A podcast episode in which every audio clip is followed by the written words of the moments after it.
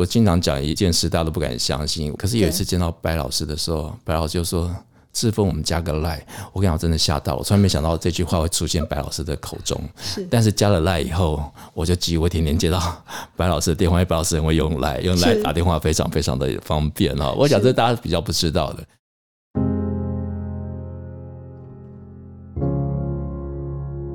欢迎收听迷诚品 Podcast， 在诚品选书单元里，我们将分享诚品书店专业团队每个月依据创新观点、独特视野、反映时代跃动等原则，从万千书海中精选的推荐书目。大家好，我是淑清。在兰陵40的那集节目里，我们曾和大家说到，所谓的传奇就是你听说过但没有相处过的人和事，但有另外一种传奇，就是在我们生命不同的阶段接触它，都能够得到一种新的启发和阅读上不同的体验。白先勇老师的作品《孽子》就是这样的一部经典，也是传奇作品。问世40年来，被翻译成英文、法文、德文、日文等不同的语言，改编成电影、电视剧、舞台剧等不同的形式。无论如何变形，它依旧深深感动每一位读者和观众。今天要和大家分享的诚品选书就是《孽子》舞台剧2020全纪录，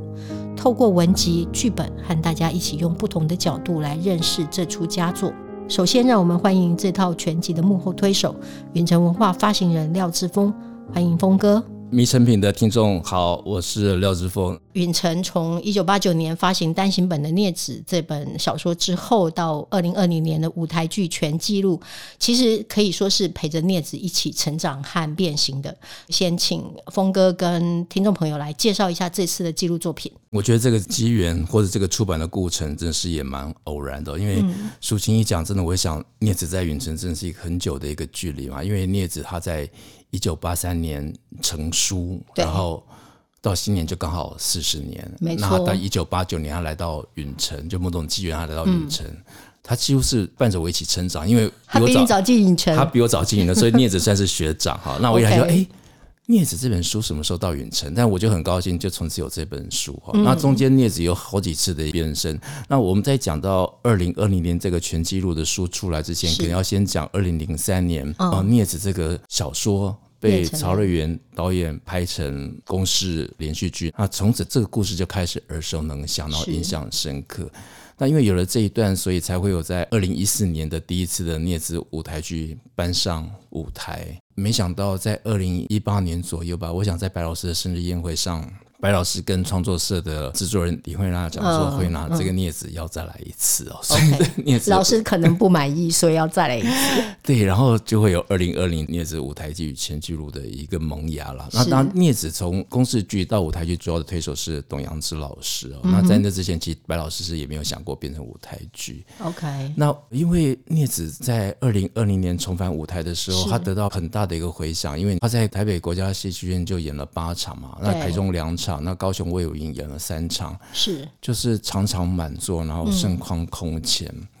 那所以当孽子舞台剧在2020年10月18号晚上那篇演出完毕，然后谢幕的时候，老师有一场庆功宴那场庆功宴老师就找了孽子的所有的工作人员演员然后一起吃饭。我觉得那天我就很高兴的就去吃饭了，可是因为我比较早到，我一去的时候白老师就说志峰你过来，我有话跟你讲。我想惨了，白老师到底要跟我讲什么所以这一讲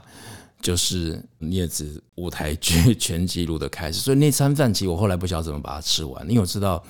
第一个白老师不会随便开口，第二个白老师要求的规格一定很高，那白老师相信你把这个书交给你，你绝对不能搞砸，就说孽子在允诚已经这么久了，然后在舞台剧的演出又这么成功，那你要做一个全纪录，你想它绝对是这一段过程的一个心血的结晶嘛。我觉得那个压力在那一天就吃完饭之后2年没办法睡觉。那时候其实也没想到2年，其实我那时候想说早死早超生，就是因为本来想说因为后来遇到疫情嘛所以那时候我就开始想说那老师把这交给我到底应该怎么样来做所以那时候就大概有了构想，就是有一本是剧本嘛然后另外一个就是一个文集那剧本当然就是把演出的那个文本把它保留下来。那主要是在演出的一个过程里头，摄影家许培宏他为了这个戏做了很多的现场的一个影像的一个拍摄跟记录，这个没有把它保留下来，没把它成型，我觉得太可惜了。而且那个美丽的瞬间，你如果没有用图像或者用纸本把它定格，它就过去了。所以那时候一开始就想说，这是一个剧本跟影像结合的。然后文琪主要是想说，那很多人参与，他们到底他们的心情是怎么样？只是我那时候万万没有想到，就是后来因为有疫情嘛，然后有些交稿不顺利，所以我原先打算2021我就要把它结束。所以那时候其实我也是加足了马力，然后火力全开，就想说赶快把它完成。是，但终究还是没有办法。而且其实老师同时还交代一件工作，就是说老师也希望做成 DVD。 那 DVD 第一个它金额很庞大，然后授权的单位非常复杂，那其实我一直在做出版嘛，就做平面纸本的，那我的授权对象一直就只有作者，所以这个影音的授权很复杂，所以后来没有办法拜托慧娜帮我谈，但这个过程一年还是没办法结束，因为版权啊各种不款的肖像的部分也好，音乐的部分也好，或者是其他的部分，其实都要花很多时间，所以才会拖到现在。这大概就是一个过程啊，但我也不晓得老师在吃饭之前到底多久他有这个念头，我不晓得。但是制作人慧娜本来就知道我有一件事情要做，对。OK， 所以是慧娜比你早知道吗？因为她是制作人嘛，所以老师应该有跟她讲这个构想，资料要留下来，或者是不管是影像也好，文字也好等等。是因为这个过程，不管演员啊、演出团队，因为所有东西都不可能再重来了。没错没错。所以刚刚峰哥有提到，这个全集里面包含了剧本和文集这两个部分。那我想，也许我们可以先来聊聊剧本。2014年一样是曹瑞原老师做的舞台剧，对。那其实已经做过一次，后来2020年其实等于是改编再演，就是老师跟施如芳施老师也在同心在整理过剧本嘛。那如果说戏剧是把文字搬上舞台，那剧本等于是又回到纸上的这件事情。那作为同时您是读者，然后也是观众，更是允晨现在全纪录的发行人，那不晓得峰哥怎么去看待这个不同形式的蹑纸，从我们刚刚提到的小说到电视剧到舞台剧，在这些不同版本之间，你自己觉得最让你感动，或者是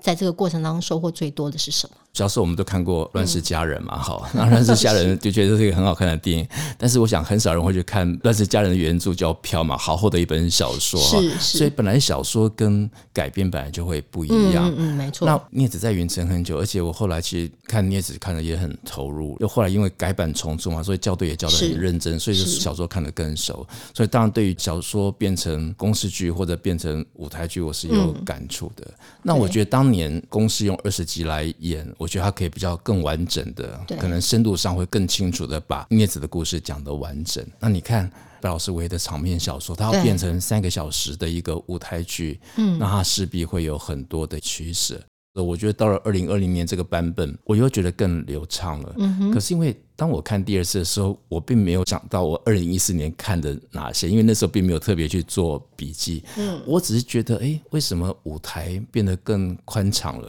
然后甚至那个很重要的那个舞台剧的那个莲花池，也变小了，因为它感觉变小，所以舞台的空间就大了出来。所以当我一看完的时候，我就很兴奋跟慧娜讲说，慧娜，你那个莲花池是变小了，我说舞台现在变好大，就慧娜就瞪我一眼，她说莲花池没有变啊，她意思就是这样子啊，就是但是我就突然觉得是不是她在那位置上调整上，那个空间就出来了。所以很多的细节可能是一个专业的剧场工作者才会更有感受，那对观众来说，他就看的是直接的。对，那当然2次的剧本就是有些改动嘛。第一次他当然就是按照新公园的《黑暗王国》作为开场嘛。然后第二次2020年这个版本，他就是把李欣被他父亲赶出家门，拉到前面当做一个序幕，然后再开始展开这个故事。那我觉得两个不一样的地方，就是我觉得他在有一些场面上，他就把很多的枝节删掉了，但是你也可以不用管小说，就是你如果看小说，你会发现小说有很多的女性的人物在剧本里头是没有，比如说她那是住在那个巴女，那个巴女就是有个双城街，一个美元时代，会有一个小孩，这段 在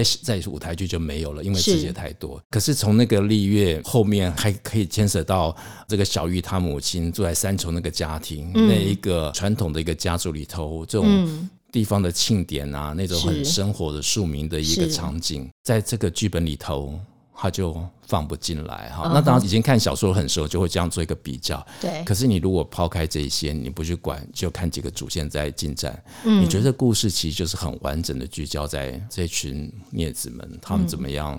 在这里互相取暖，相濡以沫，他们的人生，他们怎么样去找到心里的父亲或者是一个安慰，很努力在自己人生找到一条走下去的路啦。那我觉得孽子其实不同的年纪看当然就会有不同的一个感受啊。那当然你以前看它就是一个、好像就是一个同志的小说，可是你放大来看其实它就是一个很社会的很底层的很边缘的一个时代的一个故事。所以刚刚峰哥有提到2014年的版本跟2020年版本是一开场其实从原来描绘新公园的这个大的场景跟黑暗王国这件事情转到其实跟小说本身比较接近，从李青的离开家的各个感觉，两个版本上面其实做了一点点变动。对，它就是那个场次，因为我做的时候我做的就是2020年的版本，对，所以我没有去比对2014年的版本，但我印象就有几幕就是说我觉得就是更流畅的，就很多好几幕以前它可能就是很按照线性的把它翻译下来，对，但到了2020年我觉得它的每一幕它就有一点更动哈。那我想我应该不是一个很认真的一个学生，所以我就没有特别比较哪一些是做更动，但我就觉得也特别的流畅，而且它有一个穿插，它有个对照，我觉得那个舞台的张力或者它的魅力我觉得又更完足了。是，那其实小说的篇幅跟舞台剧的篇幅，因为本来我们中间还有一个20集的电视的版本嘛，对，与其我们说舞台剧割舍了什么，我们可以回头来问就是说那舞台剧透过保留了什么去讲了一个什么样子的故事呢？在峰哥来看，我觉得它就更聚焦在这个孽子这种父子亲情这种从原生家庭里头来的那种无法割舍的，但最后可能必须背离或者抛弃的这段很纠结的一个情感。但这里头保留一个最重要的一个女性，她就好像是一个地母，或者是一个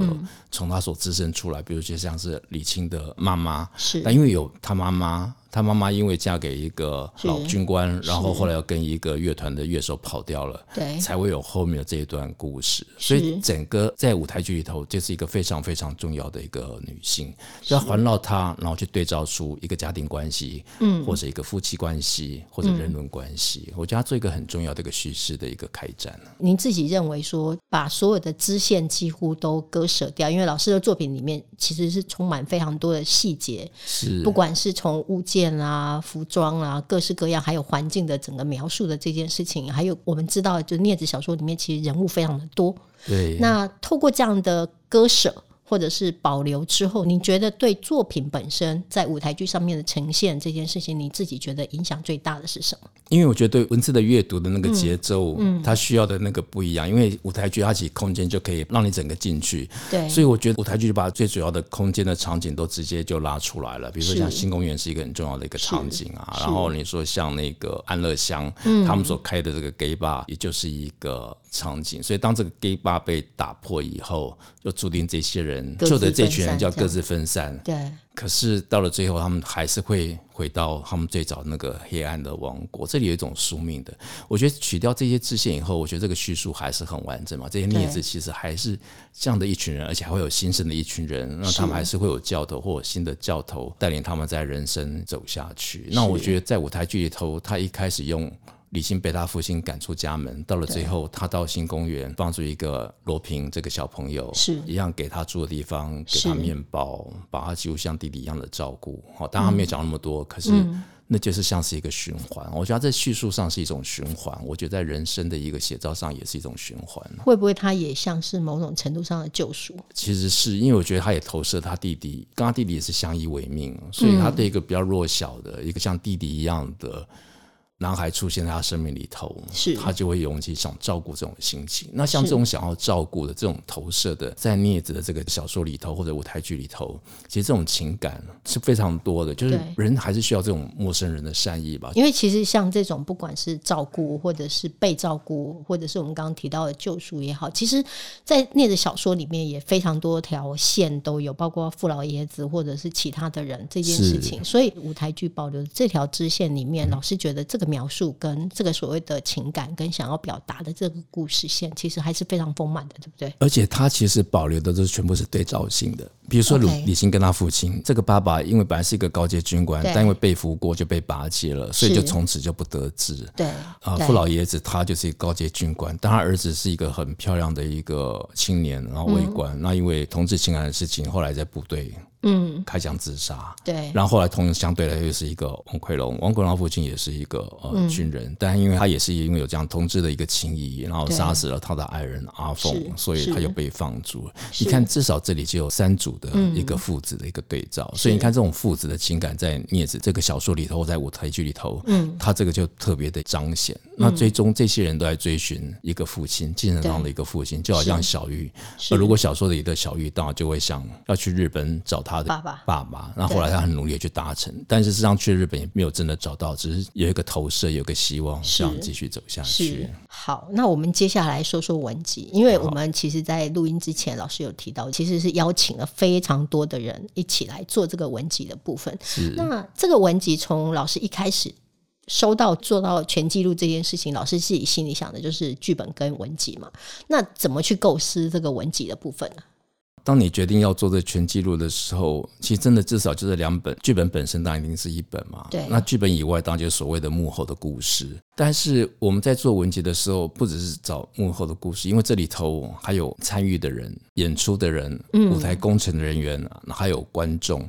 所以就想把这些人都把他们找他们来统统抓过来。对，因为这里 有学界的那有艺文界的那还有一些很资深的影评人、剧评人，让他们来看他们怎么样来看这出戏。因为我觉得这主要是一种，第一个你是一个读后感，一种新的一个分享嘛。第二个他其实也把这个把它做下来。那白老师这个孽子舞台剧的推出的时候，他其实也有很多的一个青年的学生去看，那他们也写信给老师讲他们的一个读后的一个心得。那其实这个也非常的感动，就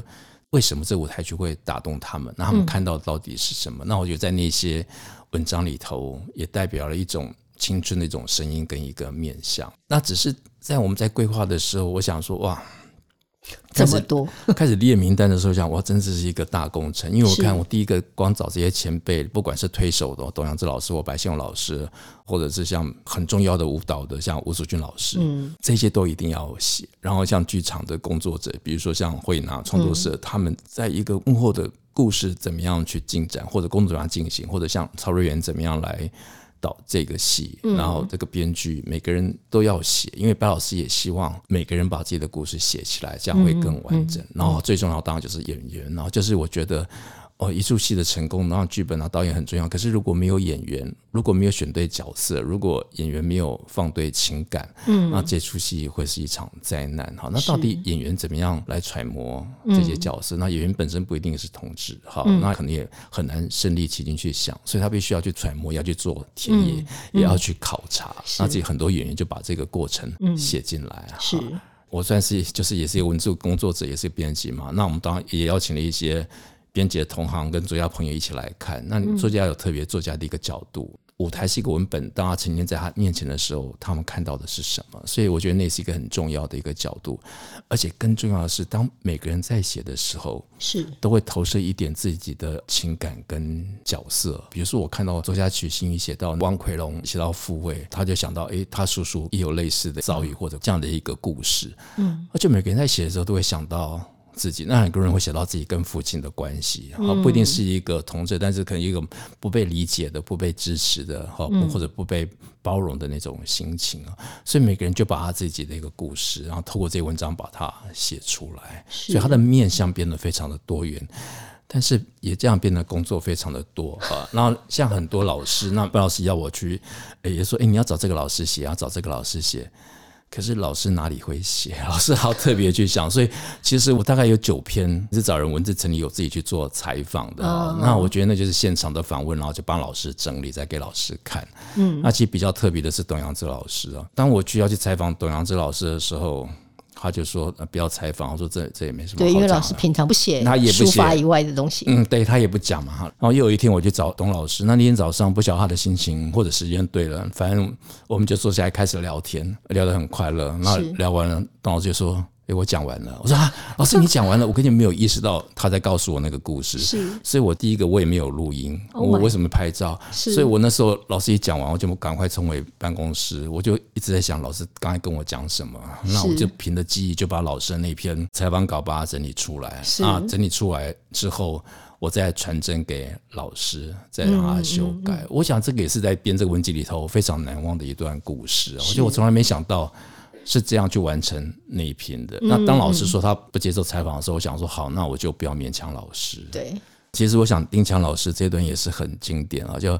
丁强老师也是采访的。那丁强老师年纪其实也很大了，他是一个前辈演员嘛，让人家尊重，然后演戏很认真。但是当我在问他的时候，他就跟我抱怨说啊。这个剧本的台词太长了，他都背不住啊，就是。但是我想，的确也是，因为这个独白或者长独白是这个舞台剧头非常重要的一个特色哈。那你说对年轻的演员来说，当然不成负担嘛。那你说对一个老演员来说，他要记，他记不住，他跟我说，他有时候要记那些台词，他都忘记要怎么样去表现。可是很奇怪的是，因为他的形象可能太符合这个剧中的角色，所以。观众也看不出他的紧张或者他的可能有点分神在台词的部分，但他说到了第二个版本，他的确就进去了。他进去啊，因为我也不是演员，我也不晓得他的台词改掉哪些。对，那反正呢，他就说第二次他就进去，因为台词也变短了，他就容易记哈。Okay. 所以我觉得啊，原来这个舞台剧如果没有透过这样的采访，我也不晓得有这样的事。那对我们来说就是一个演员，而且但是你看一个老演员，当他在台上的时候。他就把那个舞台就把它撑住了，他那个重量就够了，他是有说服力的，那个氛围也够了，所以观众就很容易感动了。那我在采访的时候，我就特别感受到这一点。那讲到丁强老师，我也特别想在舞台剧整个里头，其实我最感动的剧就是那个送葬那一个，就孽子送傅老爷上山那一段。然后那段其实我看了那个就非常非常的一个揪心。我看小说的时候也是。然后这个舞台剧的演出就更好，他突然又有一队像幽灵一样的一个军队从后面走过去，就是也是一个送葬的一个队伍跟他们交错。对，我觉得这一段就大家讲的像舞蹈以外的，但是我觉得这段对我来说非常非常的有震撼力，而且非常非常的诗意。因为其实大部分的读者或者是大部分的观众，其实你看到什么就是什么，所以这次的全纪录某种程度上就是带着大家去走幕后的一些过程，包括你自己去做采访也好，或者是演员们，或者是一起在背后推动这个戏的朋友们，大家把后面的那个世界重新再梳理过跟架构出来。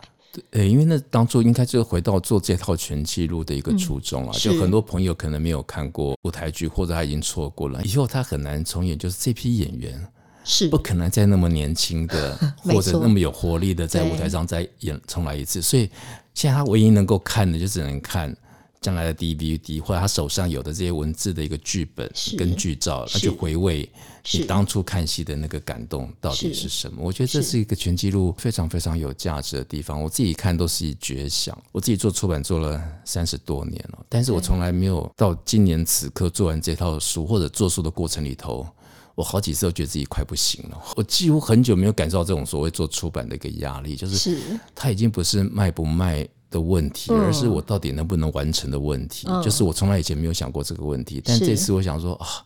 我到底能不能完成？而且本来是交代的工作，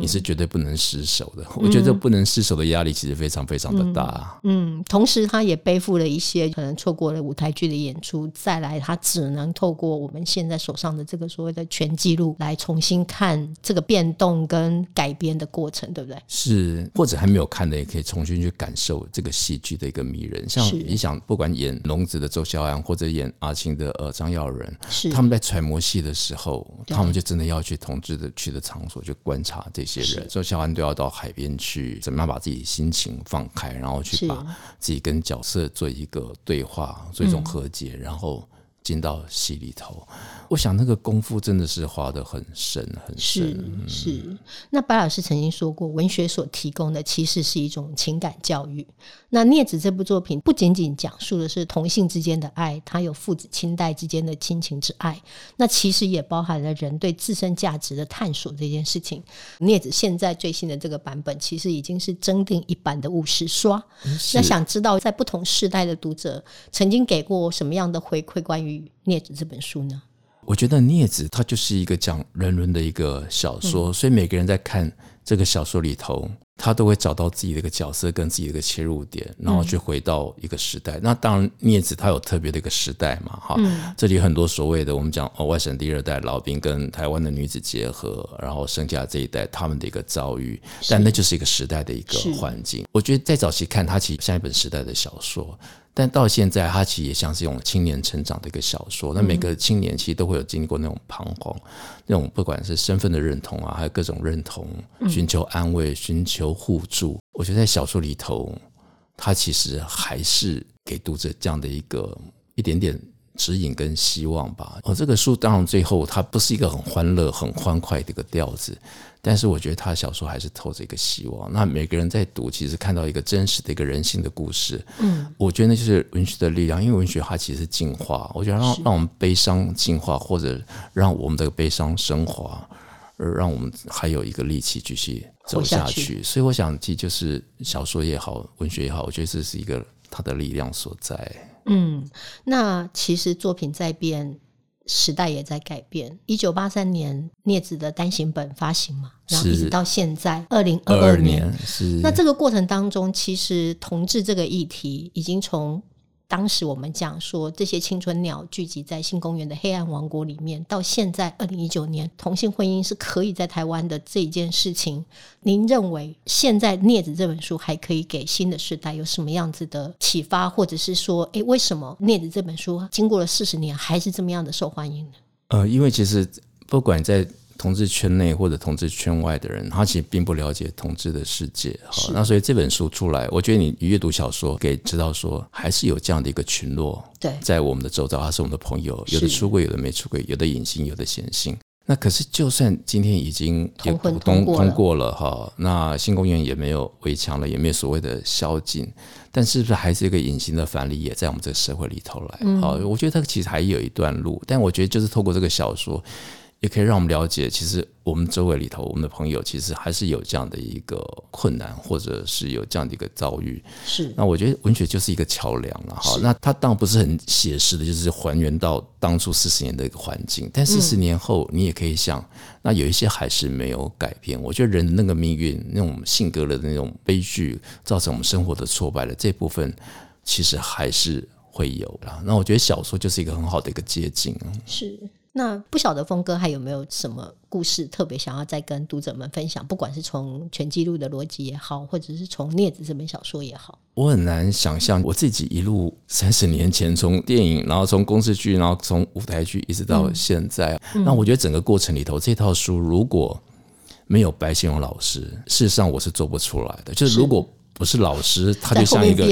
鞭策，就是他当然不是真的老师，他就是很温暖很包容，是，可是因为他对你也很支持，你就更不能失手。我觉得那个压力就非常非常的大。如果不是白老师他给你在后面一个支撑，我想这套书是不可能完成的。但我觉得这套书的完成，其实很多的朋友帮忙比如说像每个受访的老师或者演员，或者作曲家，我都觉得我收获很多。比如说我访问张毅，他就会想说这个音乐到底是怎么出来的。那他觉得最难的音乐，他可能就是傅博的丧礼那一段是最难的。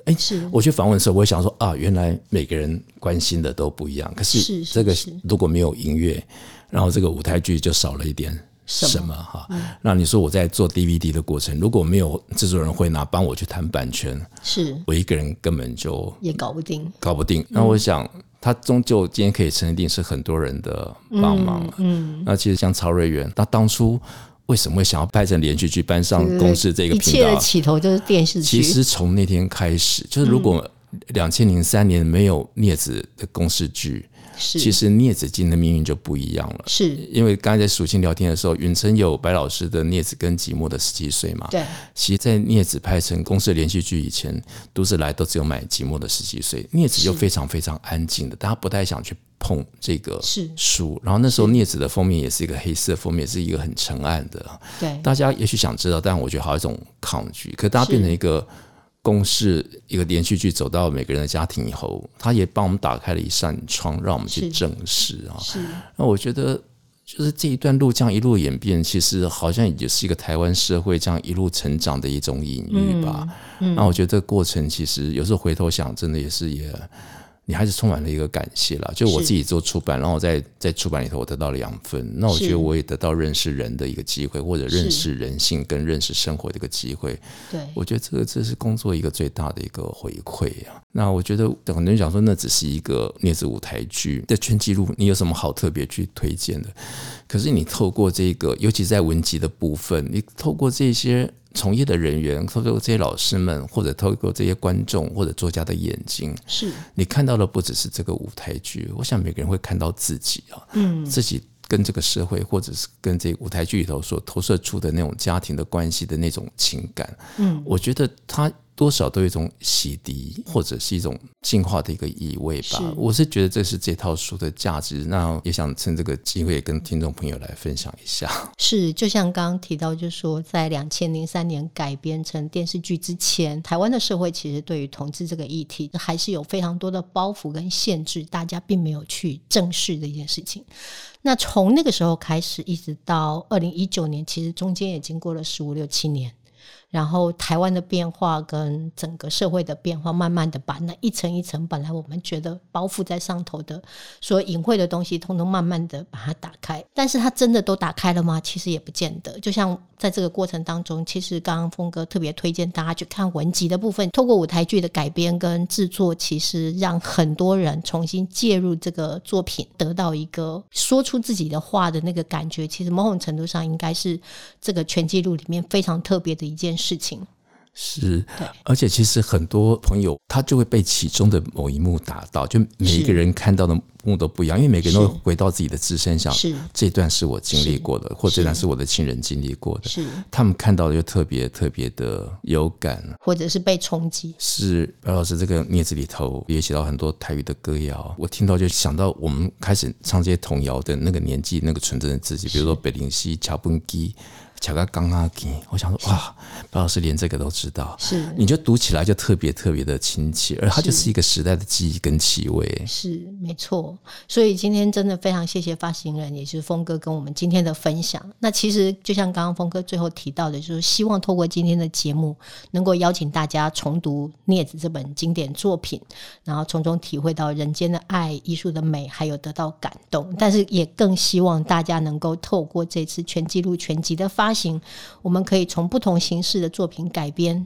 来探索作品在不同形式里面所表达出来的所谓的价值也好，或者是希望可以给大家的启发也好，所创造出来的不同的面貌。今天我们的节目就到这边，邀请大家到诚品书店全台门市，或者是点阅节目简介的诚品线上书籍连结，查找远城文化出版的《孽子舞台剧2020全纪录文集剧本》。若您喜欢这集的内容，请订阅我们的频道，在收听平台给我们5颗星，或者是推荐给朋友。今天的节目到这边，非常谢谢峰哥今天到现场来跟我们做这样的分享，我们下次再见。谢谢。